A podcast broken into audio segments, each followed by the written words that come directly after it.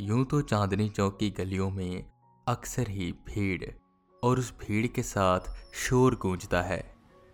चाहे वो नुक्कड़ पर सजे एक पान का खोखा हो या शर्मा जी की हलवाई की दुकान। साड़ियों की शॉपिंग करती महिलाएँ हों या भीड़ में से स्ट्रगल करता हुआ ऑटो ड्राइवर सबकी ज़िंदगी की रफ्तार बहुत तेज़ी से आगे बढ़ रही है।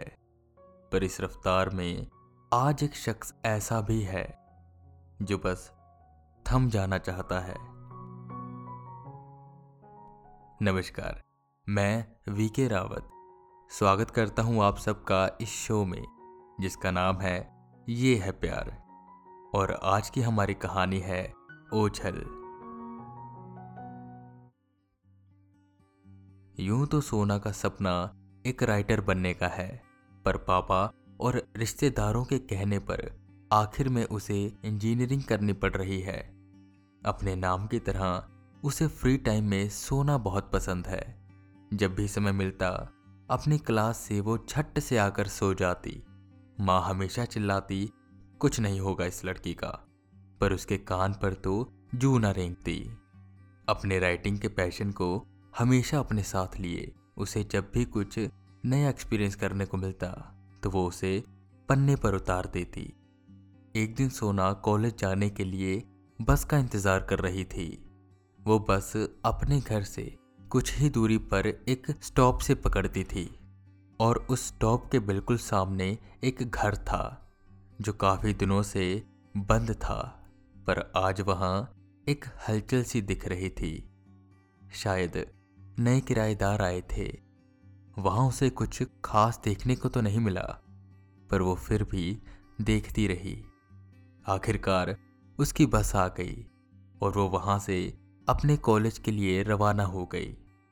सारा दिन फ्री घूमती सोना को, रात को शांति से अपना कॉलेज का काम करने में बड़ा मज़ा आता था। उस रात भी वो अपना जैसे ही काम निपटाकर सोने लगी तो उसे एक परछाई दिखी, जो उसके कमरे के कुछ दूरी पर थी। उसने अपनी बैल्कनी से बाहर देखा तो कोई नहीं था। वो शांति से आकर सो गई, पर वो परछाई उसके अंदर घर कर गई थी और अगली सुबह भी वो उसी के बारे में सोच रही थी। रास्ते में वो जैसे ही अपनी सहेली को रात में दिखी उस परछाई के बारे में बताती है। उसका ध्यान बस स्टॉप के सामने वाले घर, जिसमें नए लोग आए हैं, उस पर पड़ता है। वो फिर उधर ही देखती रहती है और कुछ नहीं बोलती। कुछ दिन बाद उसे उस घर की छत पर एक परछाई दिखाई देती है, जो कि बहुत हद तक उसी परछाई से मिल रही थी, जो उसने कुछ रात पहले देखी थी। वो चौंकी और उस शख्स का चेहरा ध्यान से न देख पाई। वो घबराई सी अपने घर को लौट जाती है। सावन महीने में बारिश का इंतज़ार आखिर किसे नहीं होता यूँ चाय की चुस्कियों के साथ पकोड़े खाने को मिल जाए, उसका तो अलग ही मज़ा है। पर अगर उसी बारिश के मौसम में आपका कोई हमदर्द आपके साथ हो तो चार चाँद लग जाते हैं। सोना भी बस अपने हमदर्द के दीदार के लिए तड़प रही थी। भीगने की शौकीन वो ज्यों बारिश में गई, यूँ मानो जैसे सदियों से इसी सावन की बूंदों का इंतज़ार कर रही हो।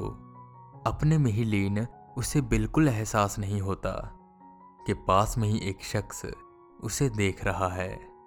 यूँ चंचल सी उसकी चाल और आँखों पर जुल्फें उसे बहुत भा रही थी।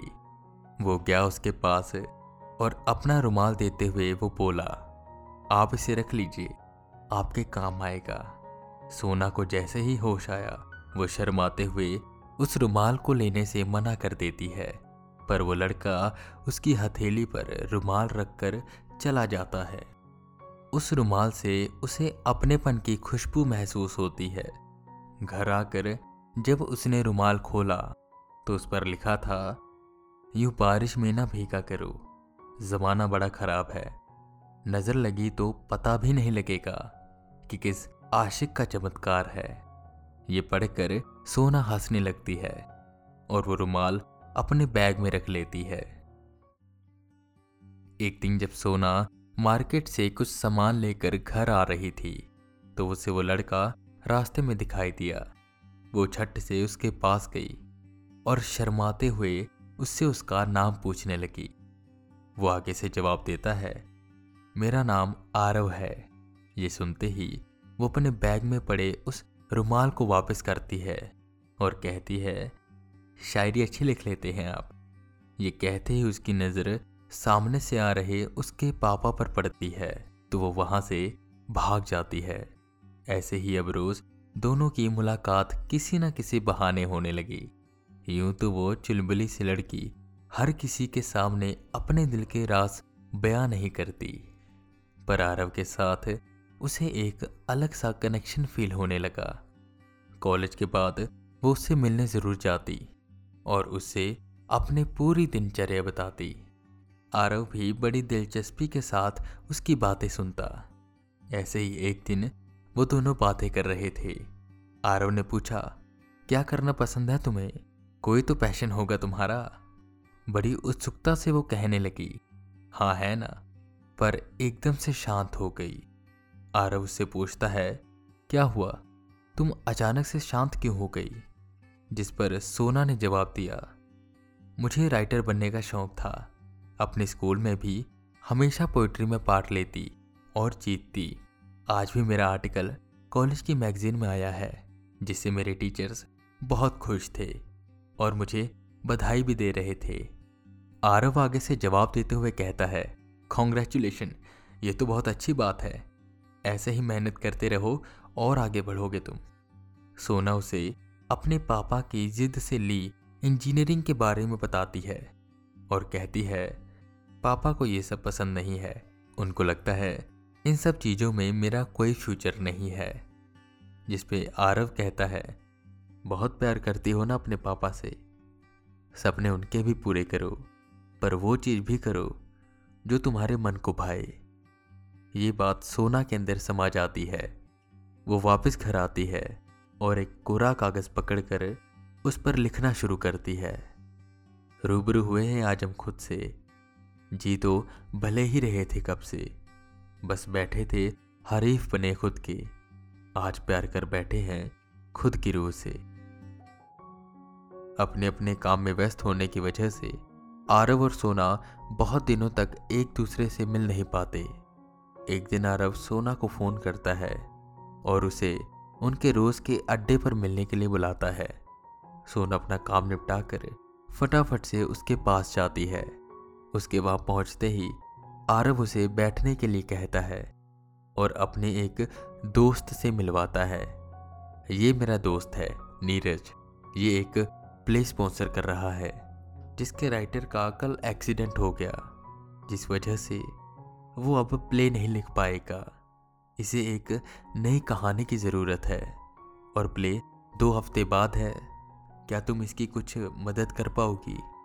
सोना आरव के दिए इस ऑफ़र के बारे में मन ही मन में सोचती है कि मौका अच्छा है।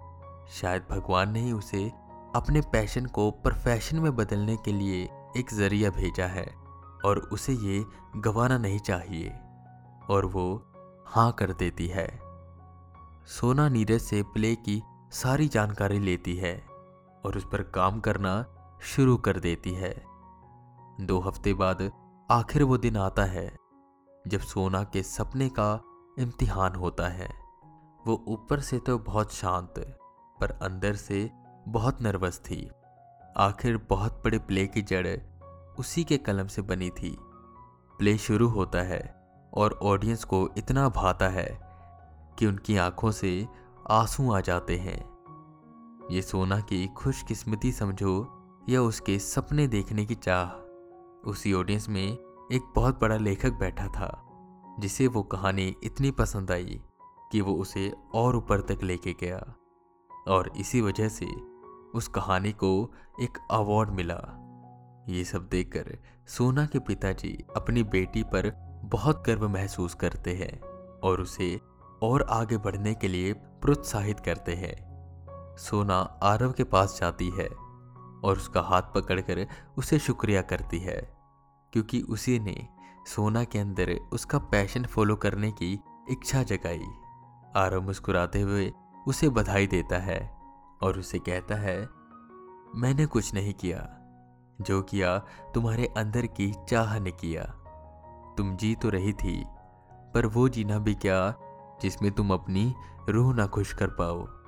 मैं तो बस एक ज़रिया बना तुम्हें रास्ता दिखाने का। अच्छा ठीक है, पर रुको, मैं तुम्हें अपना अवार्ड दिखाती हूँ। यही रुकना, कहीं जाना मत। मैं अभी आई, ये कहकर वो घर की ओर भाग जाती है।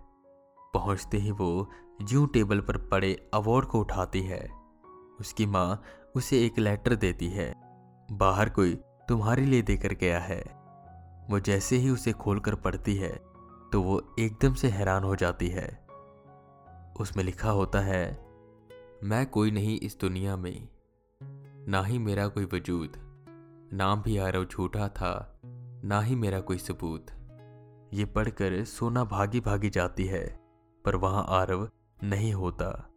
वो बस स्टॉप के सामने उसी घर जाती है, जहाँ वो रहने आया था, पर वहाँ पर भी कोई नहीं था।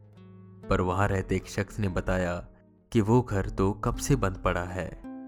कोई नहीं रहता वहाँ। ये सुनकर सोना के चेहरे का रंग उड़ गया। आखिर वो इतने दिनों से किसके साथ थी? मानो एक हामा का झोंका बदन को छूकर ओझल हो गया।